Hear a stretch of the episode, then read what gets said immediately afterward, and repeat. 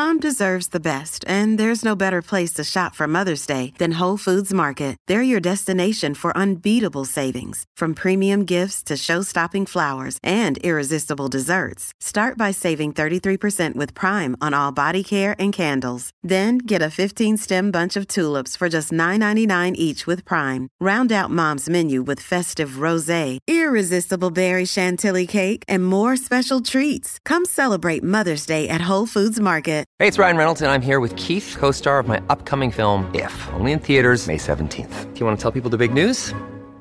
All right, I'll do it. Sign up now and you'll get unlimited for $15 a month in six months of Paramount Plus Essential Plan on us. Mintmobile.com slash switch. Upfront payment of $45 equivalent to $15 per month. Unlimited over 40 gigabytes per month. Face lower speeds. Videos at 480p. Active Mint customers by 531.24 get six months of Paramount Plus Essential Plan. Auto renews after six months. Offer ends May 31st, 2024. Separate Paramount Plus registration required. Terms and conditions apply if rated PG. Great form by you hitting play on this podcast. Now, check out Same Racer, the brand new racing app for same race multi tips. Same Racer.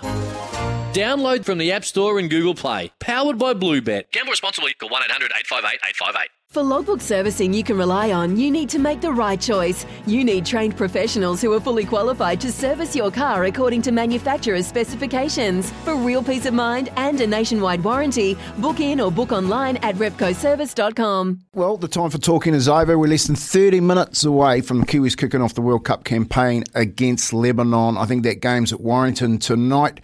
England showed in their opener that it doesn't matter what your team looks like on paper, it's about what you do on the park that counts. And one man that could be always relied on to show up on the day was the beast.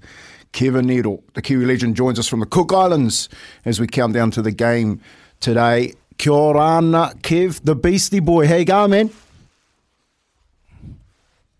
Kia ora, Kempy. How's it going? Mate, good. Uh, geez, what's the weather like up there? We, we're getting a bit of cold, a bit of a cold snap down there. You must be enjoying the sun. Oh, yeah, it's too hot here, actually. too humid. but, you know, someone's got to live up here, so. That's the way. Hey, mate, the World, the World Cup, you're looking forward to it. What, what do you like about this Kiwi team that uh, we've put together for the World Cup? Well, obviously, there's talent right across the board, but probably the main thing is you've got three cookie boys in there at the starting lineup, so can't go wrong. Three cookie boys getting the job done. Hey, but we saw uh, Kevin. It's Izzy here, mate. Appreciate you coming on the show. We saw it doesn't matter how stacked your side is. You saw with Samoa, they got a quality outfit, but they got demolished from England. So, what does the Kiwis need to do to make sure they don't do the same thing that's uh, that Samoa put on the park over the weekend? Yeah, well, I think most of the teams, because they watched that game, will be on high alert. And, you know, I think it looked like Samoa, most of those boys are still on Mad Monday mode. So, um, you know, yeah. that, that sh- um, fired a bit of a warning shot over the head of all the other NRL boys. So I think the, the Kiwis won't ever have any problems in, in that respect. Hey Kev, when you look at the just going back because that was my other question. When you when you're looking at the Kiwi side and you look at what Samoa and Tonga have done by uh, by choosing their country over the the likes of Australia and New Zealand, the three Cookie boys in the Kiwi side, who are they, and what would your Cook Island side look like if they all went and played for uh, the Cook Islands as opposed to other countries? Yeah, well, I mean, obviously we're looking pretty strong anyway, but yeah, um, the Kiwi boys that uh, could have played for the Cooks was uh, Joey Manu, uh, Jordan Rapana, and Chance Nicole Clockstead.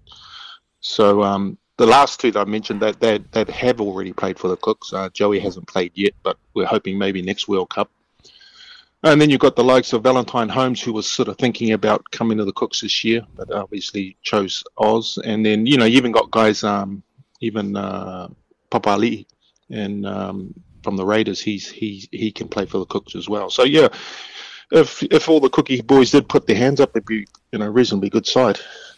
Yeah, and and the the side that you've put together and assembled up there, you're quite happy with. I see that KL, your boy. Uh, your son, who plays for Cronulla, has made the side. You've got, obviously got your brother Tony coaching the side. What what are the Cooks bringing to the, the competition? Yeah, yeah, no, and Well, they've got a heap of experience. They've got guys that played in, in the World Cup. They were in like 19 and 20 back in 2013, and they're still around. Um, the likes of uh, Dylan Napa and Dominique Peyroux, um, Zane Tetevano.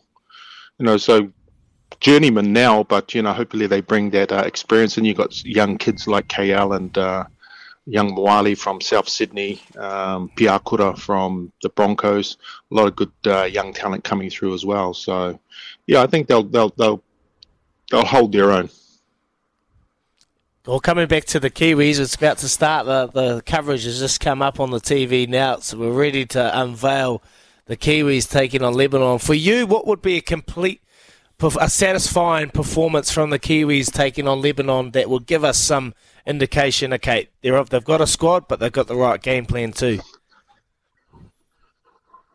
Yeah, I think you know just the fact that they show you know they're, they're going to keep the error rate a fair side, particularly um, and so they'll they'll have a well controlled uh, game as well with Moses and Doueihi. But um, yeah, I, I, just expect the Kiwis just to be too strong up front, and then obviously the spines, you know, unbelievable. Joey Manu at fullback, um, the the meters he he's been getting when he plays in that position is unbelievable. So yeah, I think they'll just be too much. But yeah, you know, if they got their error rate down, it'll just sort of, I think it'll show that they're they're all focused in. Hey Kev, you've played at a couple. You've played at a couple of World Cups. Um, you played for both New Zealand and the Cook Islands. What what does it take, mate? What do, what do players need to be doing consistently up there to make sure that they're competing at the right end of the competition? Oh, I think you know you, you've got to keep your your, your sort of po- you know your footy time, your post game time, sort of busy, and, and and keep your mind off being homesick and being away from you know kids and families and all that, and just focusing on you know getting a job done. Um, and then keeping the body right. You know, you, a lot of these boys have come off massive seasons in the NRL, and you know you can uh, normally in an NRL season, you know, you'd be doing your rehab and all that every other day and your ice baths and that, and you get on tour and sometimes you can be down at the mall most of the time. so, you know, it's just about managing, I think. Yeah, managing off the field. I can see a couple. I think this potentially might what what would have went wrong with the Samoan toy team, just getting a bit a bit excited over in the UK. But for Australia, mate, obviously they uh, put on a performance up against Fiji Addo-Carr and uh, Cam Munster reigniting that combination that they had at the Storm, mate. Were you impressed with how Australia dismantled Fiji? Yeah, and I'm, well, I was actually impressed with Fiji how they started, but again, you know, it just comes down to that mm. depth and, and, and the guys at that, that level who can just turn it on, you know, when they have to. And uh, yeah, the Aussies are going to be very strong as well. Um, you know, you're still looking at the, the big three, Aussie, New Zealand, and, and um, England. But I mean, Tonga and, and, and Samoa could turn things around. You know, you, you can't discount them just because of the, the personnel they have mm. on board. So yeah, it's going to be a good tournament.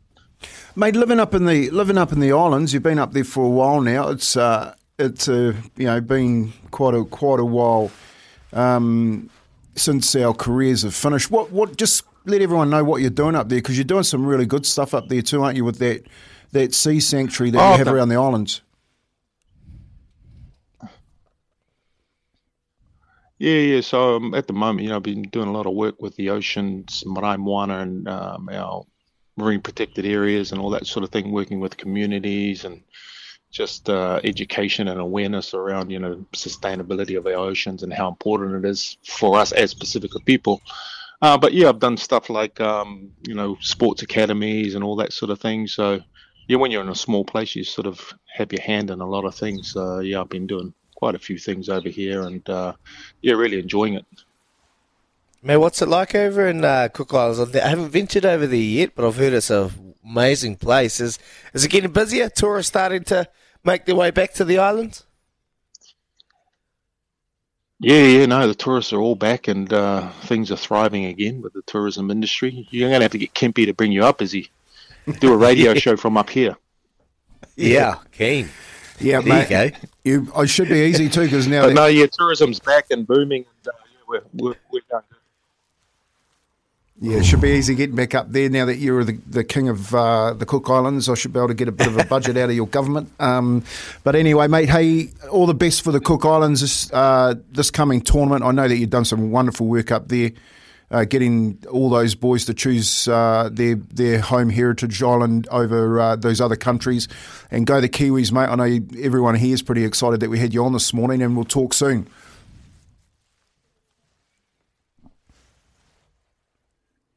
Yeah, cheers. Thanks for the chat, guys.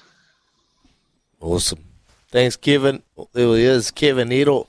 Kempi over in the islands, living island life. Man, it would be so good. I'm looking out my window. It's yuck and foggy and horrible, and I bet you he's just sitting on the beach, chipping away and uh, feeling warm in his jandals and bare, yeah, bare feet in the in the sand, and oh, so good. You been? How many times you been to Cook Islands? Oh, a number of times, mate. I mean, so I've been up I've there. I've been. been up there as a tourist, then I've been up there as a, a guest of uh, of Kevin as whānau, you know, like spent time up there in the islands, living the island way. Man, I think I went up there one the f- second time I went up there. I went up there with Kevin. In a week, I put seven kilos on. yeah. So, so Oh, the- I've got no the- chance in. at the end of the week, I had to say to him, mate, I can't eat anymore. Because, you know, Cook Islanders, they love to, um, they're hospitable. And every time Yeah. we went out, there was a feast. And, the, and all of his aunties would sit down next to you and just say, here, you get this, and keep pushing that, you know, coconut lamb and all sorts of, you know, the coconut donuts and everything. Like, we used to wake up in the morning, Kev would show up with coconut donuts from his aunties. And in the end of the week, mate, I said to him, mate, I got to stop. We got to stop going out. I can't eat anymore. I'm done. I've got no chance, Kempi. Then I'm not, I don't know if I can go over there. Ooh, I'll be rolling out of there. Wow, we that sounds awesome. Never ventured over to the Cook Islands, it's but that is on my to-do it's list. a beautiful island, mate. And he's doing some. We should get him back on more than just an uh, more than just an athlete because he's. He just touched on the sustainability of the ocean in Rarotonga, but Yep. he's actually got it's the biggest marine park in the South Pacific, and he's got um, the rest of the world to recognise it as a marine park. He's worked on it for 20 years, so um, we should get him back on to talk about that because it's actually it's uh, world known. He goes around those conferences around the world. So, mate, apart from rugby league, he's doing some pretty good, awesome other uh, community stuff as well.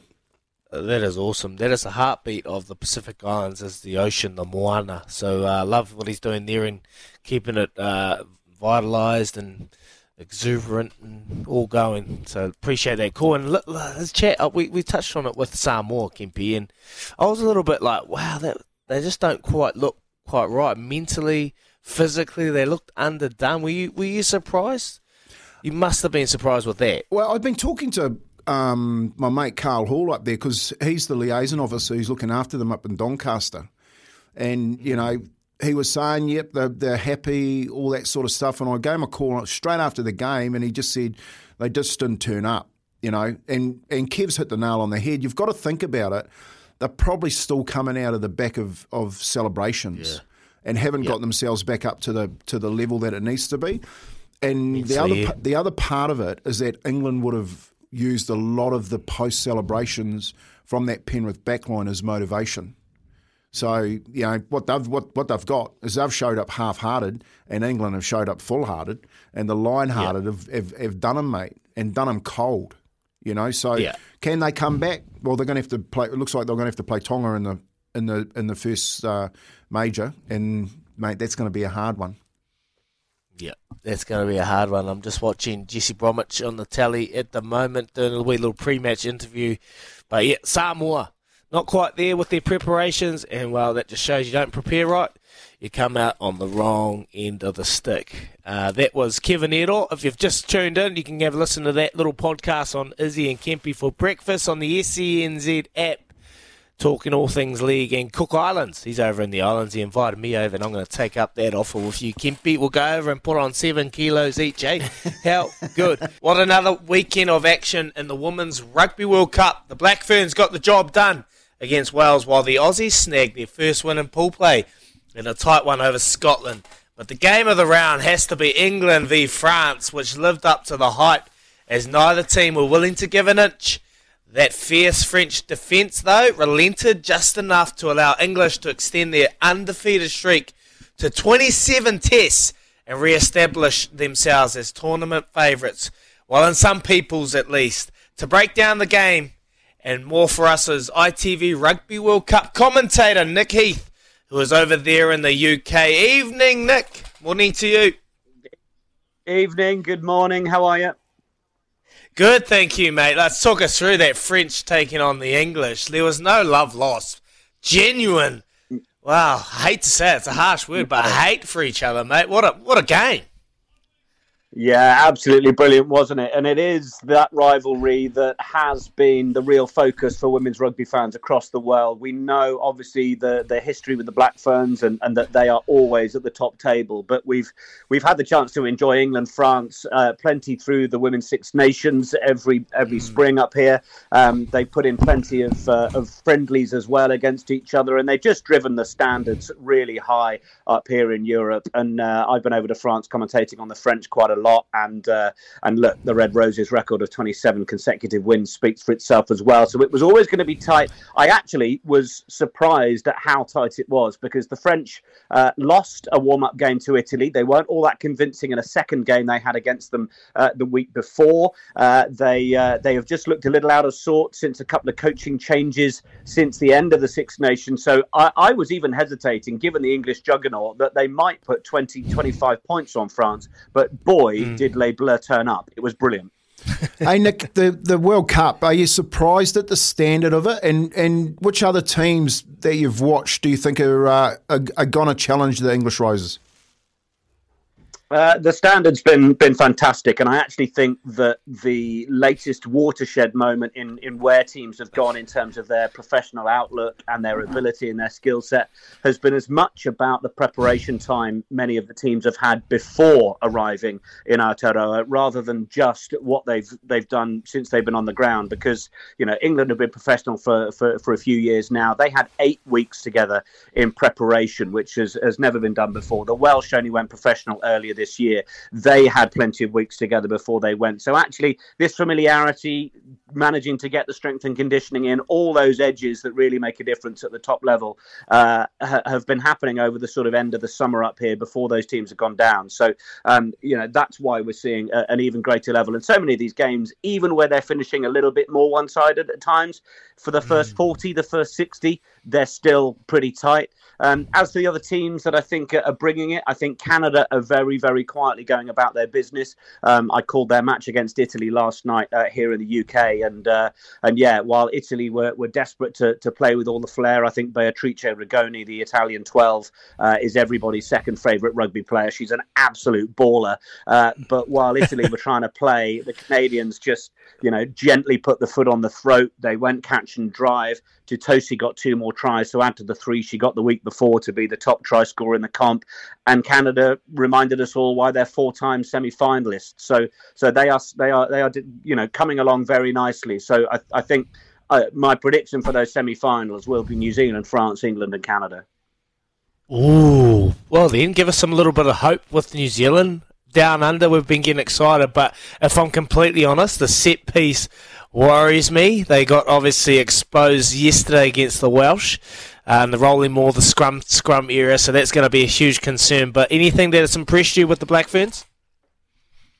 Yeah, I think I think their overall attitude. Uh, I think you know we've had a number of, of women's teams over the course of the last year, eighteen months, who have found the power to speak out and, and speak up and make and demand change, call out where the treatment hasn't been fair, and uh, and the Black Ferns have done it, Canada have done it, Wales have done it, um, and uh, and that's what we need. We need people to be held accountable because the women's game is growing, participation is soaring, it's outstripping participation of the amateur men's game in the UK. Um, and so, you know, the Black Ferns managing to do that and get themselves together over the last year, I think has been really impressive. I, I was calling their games when they visited here last November, and uh, well, look, let's let, us let us not uh, remind Forget ourselves that. of it too much, but they four, yeah, four pretty big losses. But they handed out 15, you know, new caps ultimately, 15 debutants on that tour. Um, and I'm really impressed with how quickly uh, the Black Ferns have come together. We always know the quality, the basics that you guys do down there so well, men's and women's rugby, is, is just another level. So I'm really enjoying what I'm seeing. But I think you're right to look at the set piece because that is the hallmark of the English side, their catch and drive. Canada mm. is showing they've got that in their armory as well. So, uh, so yeah, I think I think probably up front the Northern Hemisphere are shading it, but that back line, the likes of Ruahei Demant, the likes of Ruby Tui, Portia oh. Woodman, scoring an obscene amount of tries in World Cups. What's she on? 18 now. Uh, I think uh, the the matchup when these teams start to meet is absolutely mouthwatering. Hey Nick, do you think in that in that case, you know, with it being a World Cup and there will be a little bit of um, caution thrown out there, would uh, would we match them up front? Would the English have the the play uh, to to match the, the the Kiwis, or do you think it's just based on set play kicking game? I think I think the physicality and possibly the fitness of the English is going to be greater than than what, what the mm. Black Ferns have currently. Um, it's just the the nature of the abrasive forwards that England have, and they've got a long line of them. Whether they're the ones in the starting fifteen, the twenty three, or or further back, or even those on these shores that, that didn't make the final thirty two. Um, you know, there, there's plenty of talent within that Black Ferns team, and um, I'm not going to be the one to front up to any of them in a coffee shop and tell them they can't take it to the English. but uh, but I think I think that'll be a slight area where I think they're not, you know, as I say, where England and France and Canada may feel they've got an edge. But um, I, uh, while, while I think all those teams will be very proud of, of what they offer defensively. Um, I'm not yet convinced by England's backline. They've got a star in Emily Scarratt. Zoe Harrison's been slightly off her game. They've got great wingers who they seem to get the ball to relatively easily. But if there is a decent three quarter line defence there, uh, then uh, then I'm not quite sure what England's other options are. They're not content to play off nine. Um, so so I think that'll be really interesting when they when they come up against teams and, and a team like the Black Ferns coached by Wayne Smith that will have all the rugby now house uh, that will really question them. Yes, well, we're just going to touch on Emily Scarratt. Where does, she, where does she sit in conversation of all-time greats, and how do England unlock her? She's probably the biggest star in the competition when it comes in terms of global superstars. Emily, everyone knows her name. So how do they unlock her, and where does she sit in, in terms of, of greats? I hope Ruby Tui is not listening to you say that, by the way. Uh, I, uh, I think you know she is right out there. She's a former former World Rugby World Player of the Year. Uh, she scored all of England's points uh, in the game uh, yesterday. Yeah. Um, she's world class, absolutely world class. She's worked on her kicking game. Um, it's uh, it's exemplary most of the time. I think she was getting used to the match ball probably in that first one, but uh, but was more on song uh, against the French. Um, and uh, it's it's also the stuff you know she's not always going to be cutting through the midfield, which she is capable of doing. But actually, her catch pass and her vision as to what option to take is really what sits her a cut above. Her rugby brain seems to work just one or two phases quicker than everybody else's, and uh, and so her ability to give her wingers the space to create that little ball back inside, or if she's going to act like a 12 as much as a 13 and hit the contact and try and get the ball free. I, I, think she's she's got an all court game, and that's why she's she's up there and, and has had such longevity. It's why she was a World Cup winner uh, eight years ago, and, and I know that those Red Roses have got their eye on that trophy once again. Hey Nick, just tell us a little bit about Simon Middleton. We all know, you know. Um, about the Kiwis and the coaching staff, the Henrys and all that that are helping down here. But Simon Middleton's come out of rugby league um, from Castleford. Mm-hmm He's he's now picked up the World Coach of the Year. Uh, just what, what is it so special about Simon that he's that he that brings to this English Rose team? Well, Simon Middleton came into the England setup alongside Gary Street when they uh, when they went to France in 2014 and, and lifted the trophy. And uh, and the sort of previous era, to give context to where Simon Middleton is, was was very much a period of the game where there was a lot of arm around the shoulder, almost sort of father figure stuff from coaches to to develop the women and, and make them feel that this was a safe space for them to to learn the game, develop their physicality, and, and be able to to play the game at the highest level. But but that was sort of that period, and actually by the time they lifted that trophy, the game was beginning to change. The commitment from the players, their understanding of what was needed of them was changing, and and it was a perfect change of the guard really for Simon Middleton to take over because, uh, as he said in a, in a documentary that was that was done behind the scenes with the Red Roses just before they they left these shores, he said he coaches the same whether it's men or women, and ultimately he's not interested in the fact that the women's game may be younger and that there are there, there may not be as many professional sides. He is going to coach his side as he would any team, and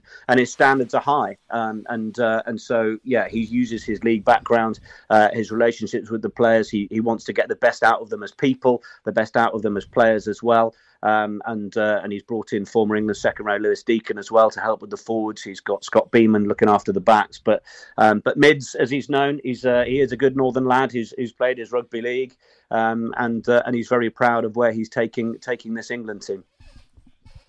Just quickly, Neith, uh, Nick, sorry, Neith, Nick Heath, um, mate, just uh, in terms of pay equity, um, do you do you feel like it's a fair reflection of where the women's game is at, at the moment, and, and women's players are content, or have we got a hell of a long way to go? What was that in terms of what they're paid? Yeah, like pay equity and just where they're getting the recognition in sport from their unions, where they're at at the moment. Do you feel like it's a fair reflection of where the game's at globally, globally, or do you feel like yeah. we've got a long way to go?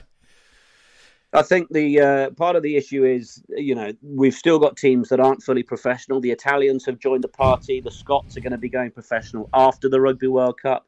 Um, mm. But you've got a team like France. They've been offered, you know, greater and more more full time contracts than they have. But some players have opted to keep them as part time. They like the fact that they've got something outside of rugby. They've got full time careers, and, and actually they want to go and, and train in the extra hours. So um, so some some women out there are, are not keen to just snap up full time professional contracts. I think look, we know the women's game is growing. We know that the full commercial value is not quite yet reflecting the growing interest in the game game. We had nearly a million people tune in to the coverage of that France England game here, which is fantastic. Uh, England and, and, and the RFU up here have got a target to uh, to sell the first standalone women's international at Twickenham for England France to conclude uh, next uh, April's Women's Six Nations uh, with a target to sell out Twickenham when the World Cup is hosted up here in 2025. So the numbers are growing the uh, the investment is growing, the commitment from the players. Plenty of these squads have been training and acting like professionals for many years. So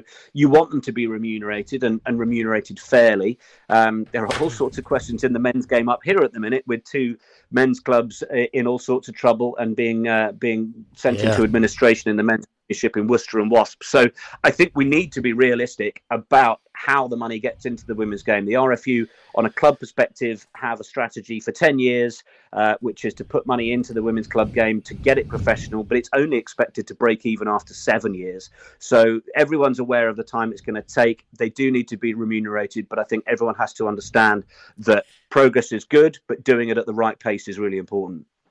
Yeah, that's spot on, mate. It's crazy what's going on up there, with, particularly with the Wasps. This club with so much history, I can't believe it's happening. But that's just the the world we're living in at the moment. It's very, very tough out there, mate. We appreciate you coming on, Nick Heath, ITV Rugby World Cup commentator, talking all things Rugby World Cup down under here. We're hoping our Black Ferns can go forward. They've got a long way to go, though. England are looking quality as always. Thank you so much, Nick. Pleasure. Appreciate it. There's Nick Heath out of the UK and talking about our Black Ferns. The set piece is worrying me, Kempy. I know it'll be worrying you too, mate. Yesterday, they obviously when it's unstructured and they're able to play with some freedom, they look classy. I'm still questionable on two things. Set piece, piece is one of them. And yesterday, the kicking game, the, the non-existent game. kicking mm. game is crazy. They can't. They won't be able to run it from their own 22 against an English side that defensively are sound. They're going to have to find something in the next couple of weeks to relieve that pressure to get them out of their uh, attacking zone because you can't. You just can't run it. Yeah, we we touched on that too. You know, like. Yeah, um, the kicking games are really important in women's rugby, and we saw we saw that against England England's kicking game against France. You know, just kept turning around, nice big boot. Um, and when you're playing at that level, it'll make a set piece kicking game make a make a big difference, is he? So, yeah, you're dead right. Flair, when you're playing with Flair, as we're seeing with the Kiwis up against Lebanon, everything has to go your way. But errors come into your game, and a team that's so structured, if you if you're handing over ball, you're not getting out a good field position, you're just going to get you're going to get buried at that level. But it was another beautiful day in Wellington as the Phoenix played another heart stopper at home in front of a bustling home crowd. They secured a last minute draw over the Mariners thanks to an own goal.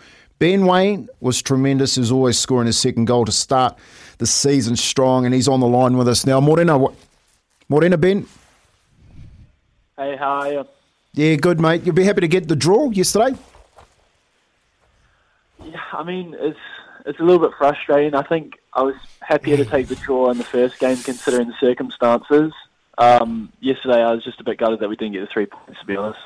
Yeah, down home there with the. Uh, could you think some of the offsides were questionable? Yeah, um, I still need to watch the game back. I haven't really seen some of them, but I just know it took took quite a while, and there was a few few large stoppages during the game to try and sort it out. So yeah, I'll have to have a look later, to be honest. Mate, you, you can't beat a Wellington crowd, the most passionate and dedicated fans. So, what's it like being home? The, the, morale, obviously, results. You've got two draws, but the morale not too bad. Yeah, no, the crowd's amazing as always. Like you said, it's. Um, I mean, for me, I grew up going to the stadium and watching the games, watching the Phoenix, even the rugby and stuff like that. So now being able to play in front of them is just a, it's a dream come true. Hey Ben, David Ball up front. You're missing. You're missing him as a striker. I mean, yeah, Bally gives us a, another dynamic up front, and um, I am not sure how far away he is to be honest, but I know that he'll he'll add um, add a lot when he comes back into the squad. Mate, some things that uh, have been thrown out, obviously, after Danny Hay's gone, as Talay has obviously been massive for you boys as coach, and Ollie Sail come out yesterday and said he'd be a perfect fit for the All Whites. What makes him such a good coach for you, mate? I mean, uh, well, when I came into the Phoenix, I was a I was a little scrawny winger, and he's kind of helped me develop into a a bit of a bulked up um, a bit of a bulked up forward now, you could say. So he's definitely helped me develop my game and and the way the Phoenix play the football. We've kind of changed the the identity of the club, I guess. I think anyway. So I mean, I don't. There's nothing saying he can't do that with the um with the national team. Mate, up against the Jets on Saturday, what are you expecting from them? I'm expecting a tough game. I mean, obviously we've got to we've got to go over there, and now we've got to kind of deal deal with the travel. It's a bit different to kind of to to living over there. It's easy when you have to only travel in between states and stuff like that. So, I mean, we're looking forward to the game, and yeah, can't wait. Mate, the results obviously you've the last five minutes you've obviously got one back. You pegged one back in that last five, but you let one go in that first game, mate. So look, Uh, to get the job done, where, where's the biggest work on this week? Where do you think Talay will be pointing to to make you change results and get a win in the end? Yeah, I mean, I think we'll we'll find out this morning when we have a team review. But I assume it's it's going to be the team as a whole. You can't pick out certain yeah. players or certain units in the squad. It's a team as a whole trying to see out a game, and and yeah, I guess I guess we'll find out more, and hopefully it, the, we can change some things, and it's for the better. Beautiful, mate. We're going to let you go, Ben, and uh, we appreciate you coming on. Welcome home. It's great to see the Phoenix fans amongst the Sky Stadium. There is no better sight, mate. They're passionate as always. Can you, what, quickly, just give us an inkling of why the football fans are so crazy and other sports fans are just so timid? What do they do, mate? Honestly, I've I've got no clue, but I love it. I tell you that much. I absolutely love it. Oh, mate, we need to get some of them at All Blacks games. I'm sick of the All Blacks. All Blacks, man, it's boring, I tell you. Anyway, mate, anyway. oh, they're so boring. Anyway, well done. Appreciate it, mate. Go well over in uh, Newcastle and, and get the job done. But it's great to see you and the and the boys home back at Sky Stadium. And uh, good luck for the rest of the season. Ben Waine, appreciate it. Sweet. Thank you, guys. Awesome. There he is, Ben Waine talking football. Phoenix two draws from two games. They're going to head over and hopefully can get the job done. G'day, Pat. G'day, Izzy. How are you? Very well, thank you, mate. Let's start with Hemi Ahio's fight. What did you make of this one? Guys, can I, can I just say that actually I work for TV NZ now, and of course, um, uh, TVNZ had the rights to this uh, to this card. It was shown Mm. free to air on TV One, which was fantastic. Uh, Hemi Ahio, very very disappointing uh, for, for that young young man uh, in terms of his performance and result. First professional loss. Um, he he he looked flat. He almost looked a bit uninterested um, in in the ring, which is which is odd because there was so much at stake for him. Uh, he, he wants to go to the next level, but uh, instead he's gone down several several steps and, and losing to a guy, in Australian called Faiga Opelu, who stood in front of him and just kept hitting him in the head. And um, and in the end, in the in the fourth round, the ref, the ref really had no option but to stop it. And so, a very disappointing way for for uh, Hemi Ahio to um, really attempt to go to the next level, and yet he'd probably gone down several steps. What does that mean for him um, going forward? You know, Hemi, Hemi basically, after his last fight, said he wanted to get out there and, and take on the best. What does it actually Yeah. mean for him now? Oh, look, he, he, he's a brave guy and he just wants to get in there and bang with the, with the best of the heavyweights in the world. But I, I'm not sure he's at that level, to be honest. Um, He's he's not a young man either. He's he's in his early 30s. Um, I, I think, um, yeah, I, I think his, his stocks have dropped significantly because I, I, I'm just not sure.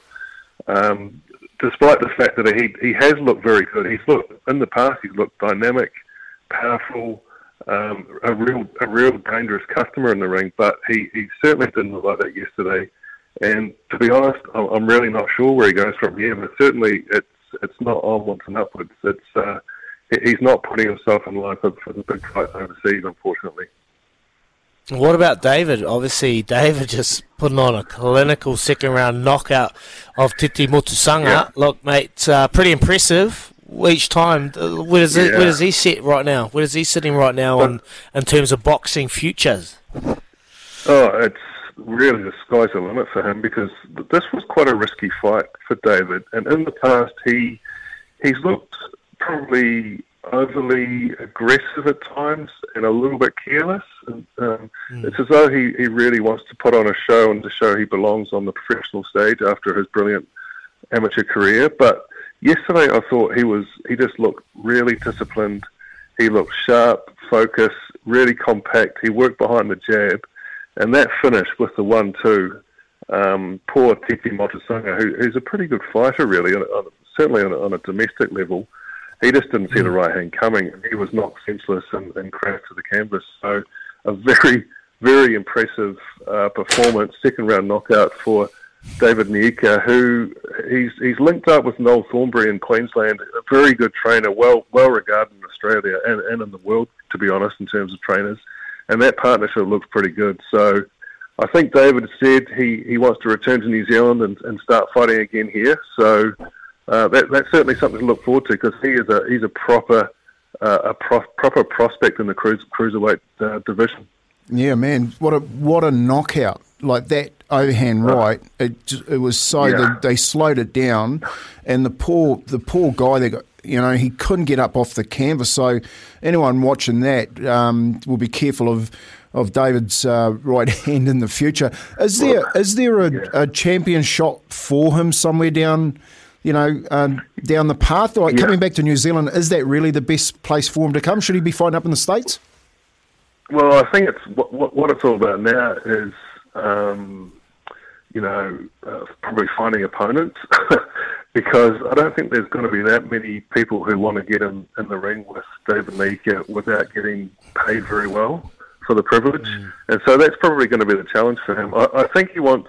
I think the plan is to come back to New Zealand, build a, re, a real profile here, fighting uh, around the country, sort of like what Joseph Parker did um, before sort of launching to the next level overseas.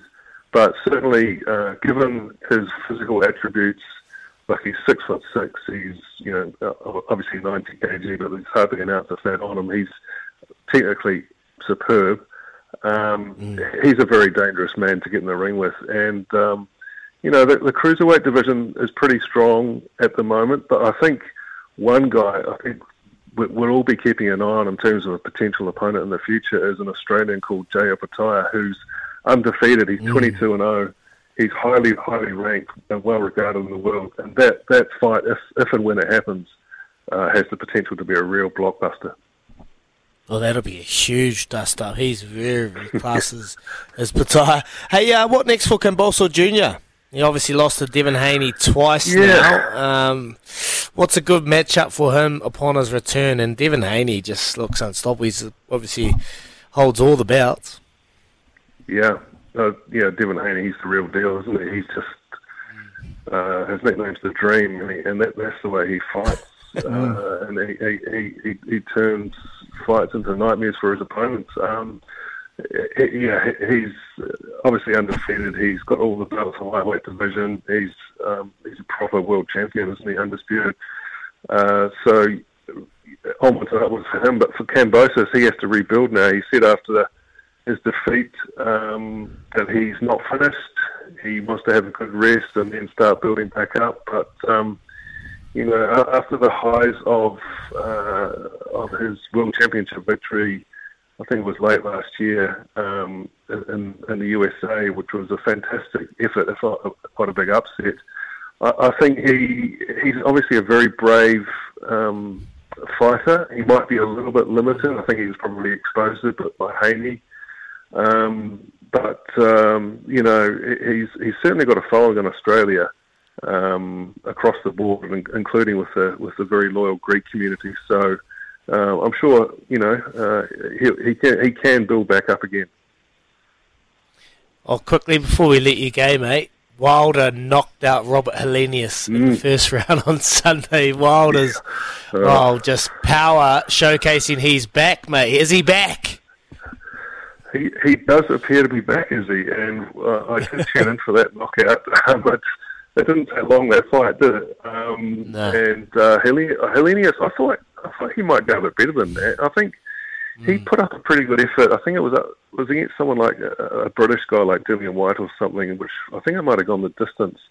So he can take a punch, but he, he couldn't take that punch from Wilder, who uh, you know he, he retired from the sport um, briefly after yep. uh, after his latest loss to Tyson Fury, which was fairly comprehensive you know, people thought that that might be might, be the end for Wilder, one of the biggest punches ever in the heavyweight division. But no, he's back, and that and that right hand certainly doesn't appear to have lost any uh, potency. Let's put it that way. Helenius crashed crashed to the canvas, and he was gone. So um, you know, he, again, uh, he's an excitement machine, isn't he, Wilder? Um, yeah. He's just you can't you can't take your eyes off the screen when he's fighting. So um, um he, he's great for boxing and and great for the heavyweight division.